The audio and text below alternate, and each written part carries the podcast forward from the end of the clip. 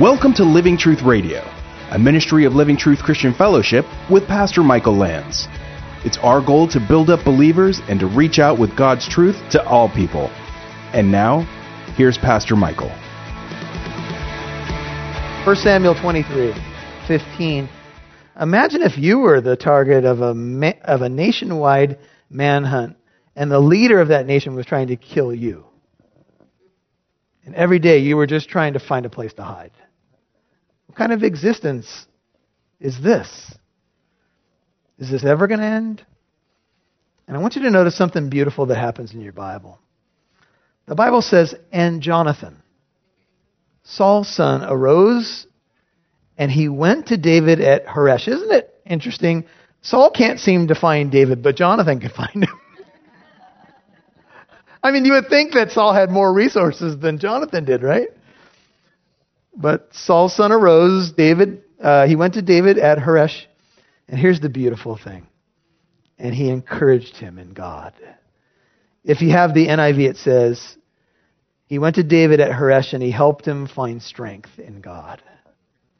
You know, these are two brothers that we've seen. They've made uh, an incredible covenant with one another. And you got to think of who Jonathan is. Jonathan's now risking his life he knows his dad's tried to kill him a couple of different times, but he has this uh, covenant that he's made with David. David is his brother in the Lord, he's his good friend.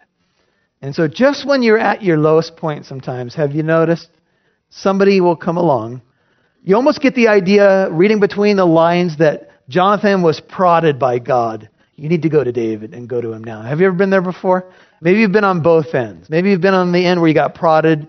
You know, you, there's a friend of yours that's in trouble tonight.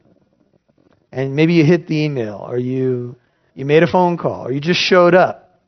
Maybe you've been on the other end where you've been at a low in your life and all of a sudden somebody who lo- you know loves you and you love them just showed up. And they didn't just show up. right? Or you hear stories where people say, you know, at that very moment when something significant happened in your life, the Lord prompted me to pray for you, or He woke me up in the middle of the night. I mean, that's just our God. And so here's Jonathan. And he goes to his brother, and he encourages him in God. Now, let me ask you a question, just to get real. If you found your way out to the desert and you knew that your good friend had a hit on their life, what kind of encouragement would you come up with? Dude, it's going to get better. Give me more. well, the accommodations can't get worse. I know that. Let's see. Uh, there's a scripture it's somewhere. God works all all things together. right? Sometimes to encourage somebody, we don't even know what to do. But let me give you just a few things. There was encouragement just by the fact that Jonathan showed up. Sometimes we think we have to come up with this incredible thing, you know, to, to tell somebody, all right, you know, we rehearse it when we're driving. Lord, give me the words to say. And just the fact that you showed up was enough. If Jonathan wouldn't have said anything, I think David just probably had to have his heart flooded with warmth and encouragement just to see Jonathan walk up. Have you ever been there before? Somebody just shows up. They don't even have to say anything, just their presence. But there's more. Because Jonathan says to David, Don't be afraid. Because the hand of Saul my father shall not find you. You will be king over Israel, and I will be next to you. And Saul my father knows that also. He showed up he reminded David of God's promise. He told him, in light of what we know, don't be afraid. You know, how many times can you guys say, and I know you're all pretty serious students of the Bible, how many times can you say the phrase, do not be afraid, shows up in the Bible? I mean, if you hit a concordance, it will show up over and over and over again. And on what authority could I say to you, don't be afraid? The only way I could say that to you is if I'm standing on the promises of God with you. And David's got a promise. He's the anointed one. He's going to be king, and Jonathan knows it. And think of who Jonathan is. Jonathan was next in line to have the throne, and he stepped aside because he realizes that David is God's man. And we're told, don't be afraid. John says, When I saw him, Revelation 1:17, I fell at his feet as a dead man, and he laid his right hand upon me, and he said, Don't be afraid, I am the first, and I am the last. Some of us just need to hear that afresh tonight. Don't be afraid. Jesus said it to his disciples, Don't be afraid. It is I. Jesus said it to Saul when he had just been threatened in Corinth, and Jesus said, Don't be afraid. Keep on speaking. Don't be silent. I'm with you. We're told um, of encouragement. Write this down. This is Romans 15, 4 through 6. Whatever was written in earlier times was written for our instruction, that through perseverance and the encouragement of the Scriptures we might have hope. Now may the God who gives perseverance and encouragement grant you to be of the same mind with one another according to Christ Jesus, that with one accord you may with one voice glorify the God and Father of our Lord Jesus Christ. That's Romans 15, 4 through 6. God gives encouragement. How does He give it? Mainly through the Scriptures, sometimes through a friend, sometimes just through the encouraging presence of who He is. And so the two of them, I want to just give you really quick, just to plant this in your mind for a second. David's going to get unexpected encouragement from a friend and he's going to get unexpected encouragement from a location that he's going to run into at the end of this message. So the two things that he was really wrestling with, uh, God's going to deal with. Now, the two of them, 18, made a covenant before the Lord. I think this is just reaffirming what they had already done. And David sta- stayed at Horesh while Jonathan went to his house. So Jonathan left, and uh, David stayed at Horesh, and the two reaffirmed their commitment to each other their love for each other. I think it was something like this Listen, brother, don't you give up. I am here. I'm not going anywhere. I'm going to stand by your side through thick and thin. Let's trust the Lord's promises together. No matter how difficult things are, no matter how hard things appear. And even if we face the ultimate difficulty, right? We, we face something that in this life doesn't even get worked out. What do we know? We have the hope of what? Heaven and the resurrection of believers. Then Ziphites, 19, came up to Saul at Gibeah, saying, Is David not hiding with us in the strongholds at Horesh? Hey, king, we've got some good news. On the, look at how specific they are, on the hill of Hachilah, which is on the south of Jeshimon. Jeshimon means waste or desert. Hey, we've got a location, King. We know you put the flyers out. Can I have the reward? We know where he is. We got him pinpointed. Now then, O king, come down according to all the desire of your soul to do so. It's been on every talk show. You want this guy. Okay, here he is. And our part shall be to surrender him into the king's hand. Let's make sure we protect our city. We know how crazy this guy is. And Saul said, May you be blessed of the Lord. God bless you, brother. You told where the guy is I'm going to kill. God bless you. You know, when you hear people say, God bless you, that's not always an indicator that they're a very spiritual person. God bless you. I don't know. It could mean something good and it may mean nothing at all. God bless you. Now I can kill him. wow. Anyway. He says, Now be blessed of the Lord, for you have had compassion on me. Thank you for pitying the poor old king. I just want to kill him.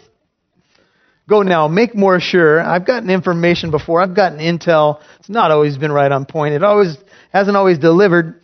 I tell you what, go now, make more sure, investigate, and see his place where his haunt is, and who has seen him there. I want some confirmation. I'm a little tired, for I'm told that he is very cunning. Go, go, just make sure, just verify. Take a couple pictures and then get back to me. So look and learn about all the hiding places where he hides himself. I want to know everything. Return to me. Tell me if he's got a pet, anything. I added that.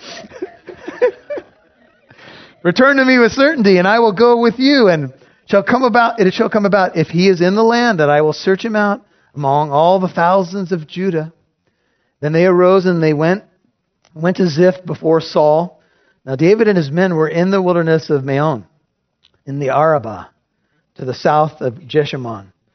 So we get the details now. And when Saul and his men went to seek him, they told David, and he came to the rock and stayed there. There may be a natural kind of uh, formation there called the rock, and stayed in the wilderness of Maon. And when Saul heard it, so he's got his intel now, he pursued David in the wilderness of Maon. Now things are going to quickly turn. And Saul went on the side of the mountain. He's now found his location. He's got his army. They're probably doing some military type tactics where they're climbing up one side of the mountain, maybe spreading out to encircle David and his men. And here they are on one side and they're close. And David was hurrying to get away from Saul. You know, the victory may have been his again. He was more uh, efficient militarily, apparently, than Saul and quite a fighter, but he just tried to hurry away. For Saul and his men were surrounding David and his men to seize them. Uh, so here it looks like things are finally going to come to a head. Here it looks like game over. It, it's done. There's going to be a confrontation. But a messenger came to Saul saying, 27, Hurry and come, for the Philistines have made a raid on the land. Ironic, isn't it? David the Philistine conqueror was Saul's target, and now a messenger, and you got to see this, It's the providential hand of God. Right when it looks like David's going to be captured, God protects him. And he does something that Saul couldn't, couldn't refuse. Saul thought maybe, well, the national interests are in jeopardy. I've got to go back. And he leaves and he does not grab David. And God delivers David. Have you ever been there before? Something that you would might call, uh, you know, circumstantial. And you look back and, you know, you say, that was the Lord. The Lord delivered me from that situation. And so the message came. There's a raid on the land. So Saul returned from pursuing David. Man, he was so close. And he went to, went to meet the Philistines. Therefore, they called the place the rock of escape. Isn't that cool? Uh, this may actually, if you have an NIV, it says Selah. That second word is Hammahlekoth, which may be more uh, better translated the rock of division or the rock of parting. But whatever it really means, I'm being buffeted by a messenger of Satan up here. There's a fly after me. anyway. David marked this spot. And you've got to, sometimes in your life, when you know God's providential hand has helped you, pretty good to mark that spot, right? Mark that moment, maybe somehow memorialize that. And David did that. Now, we're going to do a couple things before we close. There was a psalm written at this point, Psalm 54. Would you turn there? Psalm 54. I want you to know something about the Psalms, and, and I think you've been picking this up as we've gone through 1 Samuel. Many of the Psalms were written in the difficult days of David's life while he was going through the pain on his way to the throne. This is when he pens some of these incredible, poignant psalms that many of us hold on to. If you look at the heading of Psalm 54, it says, For the choir director on stringed instruments, a maskil of David, when the Ziphites came and said to Saul, Is not David hiding himself among us? Look at what David writes at this moment. He says, Save me, O God, by thy name. Vindicate me by thy power. Hear my prayer, O God. Give ear to the words of my mouth. For strangers have risen against me. Violent men have sought my life. They have not set God before them. Selah. That's a pause and a meditation. Behold, God is my helper. The Lord is the sustainer of my soul. He will recompense the evil to my foes. Destroy them in thy faithfulness. Willingly I will sacrifice to thee. I will give thanks to thy name, O Lord, for it is good.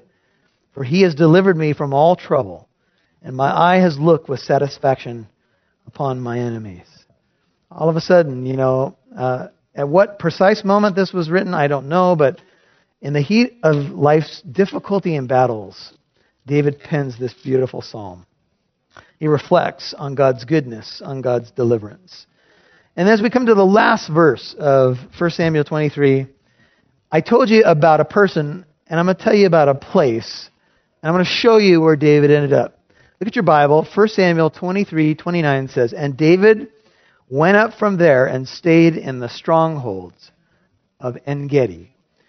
Now, uh, when you, if you ever get a chance to go to Israel, and some of you have, in by the Dead Sea, in the area where they discovered the Dead Sea Scrolls, there's uh, many areas that look like this, and there are many caves that are located there, many what you would call hiding places. Maybe a little difficult to see, but right here there is what's called an oasis in the desert.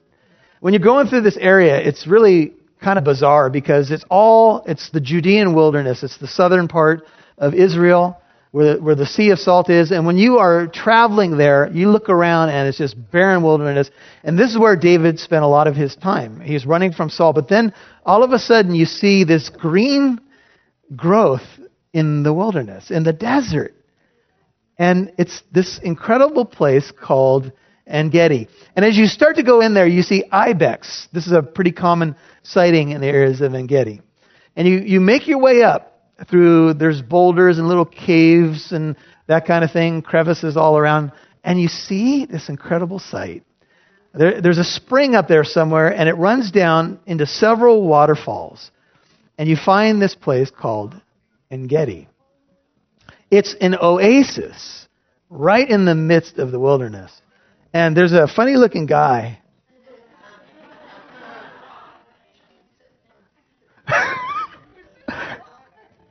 Standing on the rock. I did not go swimming. But I'll tell you what, uh, one of the highlights of this trip for me personally was I got to preach from this location. And I began to share about what En Gedi means. En Gedi is this beautiful, unexpected oasis in the desert. And if you were David, um, you can see, you know, you're kind of looking out from a little cave right here, and you'll find things like this all over the place where you could hide with multiple people. But you find this oasis in the desert. It's this unexpected surprise. Here you are, hiding, running around, you know, wondering if you're going to live or die. You've got all this pressure on you. You've had a friend come and encourage you, and then you end up at a place called En Gedi. En Gedi literally means the spring of the kid. It's an oasis in the barren western shore of the Dead Sea. It could be rendered the fountain of the wild goat, and I think that's because you see the ibex that are there. And David ended up at a place where he had to feel that God had custom made it for him refreshment or oasis in the desert. I think that the message at the end of this message is this Sometimes when you're on the run in life and you're feeling barren and dry, and you're like, man, can life get any lower? Can it get any worse? All of a sudden you find this place where you find water and life. And you know, in the Bible, in Hebrew thought, we think we tend to think in bullet points as Westerners. We think in you know sentences and that kind of thing. But in in the mind of the Jew, they think in pictures. And for them, God is like water. You can't have life without water. And, and, you know, Jesus talked about the living waters that would flow into our life through the Holy Spirit. They would become torrents, you know, they would become springs of water.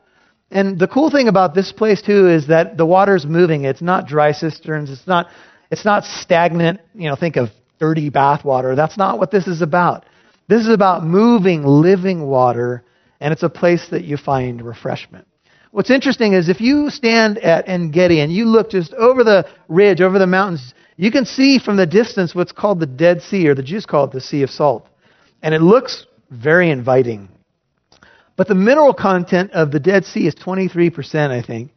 And you could actually walk into the Dead Sea or the Sea of Salt, and you could lay back and you will float there. You could read a newspaper. You don't need a raft or anything because the mineral content will hold you up. Now, you could stay in the Sea of Salt for 10 or 15 minutes, and they, by the way, they ship Dead Sea products, I'm serious, all over the world from Israel because it's good for your skin. And you can come out and your skin will feel really soft. But if you fell asleep or you stayed in that water too long and you tried to drink that water, it could kill you. If you stay in the Sea of Salt for too long, it'll literally suck the life right out of you. So there's only a certain amount of time you can stay in there. But you come to a place like this, let me ask you, if you were David, would you ever want to leave here? I think I'd just put my easy chair up. I'd get one of those funny looking umbrella drinks, and I'd never leave. I don't care about the wilderness. I don't care about the desert. My oasis right here. I put my umbrella down and nobody's coming into this circle. And life is like that. You know, life is a wilderness. We we find all these seasons where we get dry and poured out, and then sometimes unexpectedly, God just delivers the beauty of His promise. And He says, Look, I'm going to give you what you need. I'm going to breathe life and I'm going to give you living water and I'm going to prepare you to go back out into that desert because you're going to have to go there again. My temptation again would be here to stay here forever, but but God, I think, uses En-Gedis to refresh us so we can go on. Maybe that's where you're at tonight. I don't know. But maybe you needed to come here tonight and hear that, you know what? You, you could relate to David. You know what it means to be dry and barren and, and then to find a place of refuge. You see, this place, what it speaks of is God. And what's amazing about the description of it is it's called the strongholds of Engedi. And when you think of a stronghold, you think of a fortress. You think of a, a place of refuge, a place of safety, and that's what Engedi means. And David found two things while he was on the run. Of all the things we could say tonight, he found a friend that reached out to him and, and encouraged him in God. And he found a place that spoke of who God was. And God was saying, David, I, I haven't left you. I know your circumstances are not what you want them to be, but I am here. And I will be with you. And my the water of life will keep you going. Amen. Would you bow with me, Father? We thank you for this wonderful chapter. 1 Samuel 23. It's a, a treasure. It's real, it's raw, it's true. It's where we live, and if we haven't been there, we will be. I heard a pastor recently say about worry and fretting worry can't change yesterday and it can't change tomorrow. But Lord, we worry, we fret, we stress out, and we probably collectively, most of us have a lot less pressure on us than David did, but he found encouragement in God through a friend and through a place. But all of that was from you, Lord. It was a message that I haven't forgotten you. And I know where you are. I know your wanderings. I know your heart that's been poured out in Psalm 54. I've heard you. Things are going to work out. But stay here for a little while in this oasis in the desert and find some refreshment. Let me be your stronghold. Let me be your fortress. Let me be your strength. I will hide you and I will refresh you. And Father, how we need that. I mean, you don't have to supply that. You don't have to do anything for us. But you are faithful. So, Lord, we just want to pour out our hearts before you right now. You know, we may be thinking about a friend or we may be thinking about ourselves, but wherever we are, Lord, tonight, thank you that you are, you are En-Gedi. You are that place of refuge and strength and refreshment. Would you pour it out afresh on us tonight?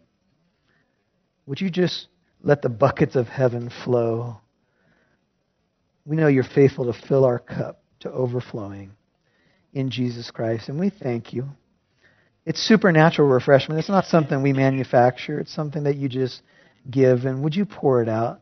We're ready to, to we're ready to receive it, Lord. We're ready to give you our problems, our trials, our souls, our difficulties, our regrets, the things we can't change, the things that we worry about tomorrow. Lord, just let us set up an easy chair and speak to our hearts about who you are and how good you are and that your plan is good for us and, and you are faithful. You, you've anointed your church. You've called us the people of God, and you are faithful to bring us all the way home. We love you and worship you tonight. In Jesus' name. Amen. God satisfies not with water alone, like the miracle in the desert with Israel, but He gives living water for the soul through the Holy Spirit. This is what He wants to give to you and to me. And this is the beauty of the Bible. It takes us right back down to the biggest needs of life. You know, our biggest needs are not what are we going to eat, what are we going to drink, what are we going to wear. You know, we enjoy those things and we certainly enjoy a good meal or, you know, maybe buying a new shirt or a jacket. But in the end, those things are going to perish. What's really going to last is who you truly are on the inside. And the offer comes Come to me, all you who labor and are heavy laden. Are you burdened? I will give you rest. I will give you from fountains and from bread that you haven't known before. If you're not a Christian and you're listening to Christian radio right now, God has you right on this station, right at this moment for a reason. Because you know deep in your soul that you're thirsty for something the world can't give and something money can't buy. And right now, my voice has just simply become a voice as though God were pleading through me for you, my friend, to be reconciled to God. God sent his son because he loves you. And he died for you and for me while we were yet sinners. He took our place at the cross and rose from the dead to give us everlasting life. He will satisfy the deepest needs of your soul. You're not going to find it in wealth. You're not going to find it in pleasure. I've tried all those things. They don't satisfy ultimately. You can get short moments of pleasure, but in the end, God is the only one who can satisfy your soul. So you have to open up. You have to have a moment where you receive the Lord Jesus Christ and what he offers. And the way you receive it is by faith. And you might say, well, Pastor Michael, here I am. I don't know how to do that. What should I do? It's simply this. The Bible says if you will call upon the name of the Lord, you will be saved. God's already done the work. The work is finished. Jesus paid it in full. It is finished were words that he mouthed at the cross. It's done. It's paid. All you have to do is receive it as a free gift. It does take repentance. God does expect you to turn away from your ways and your false gods and whatever that looks like and turn to Him. Thank you for listening to today's program. If you'd like to listen to this message again, learn more about our church in Corona, or to access archived messages, go to livingtruthradio.org and click on the Church tab. You can follow us on Instagram at Living Truth Corona or download the Living Truth Christian Fellowship app on Apple and Android devices.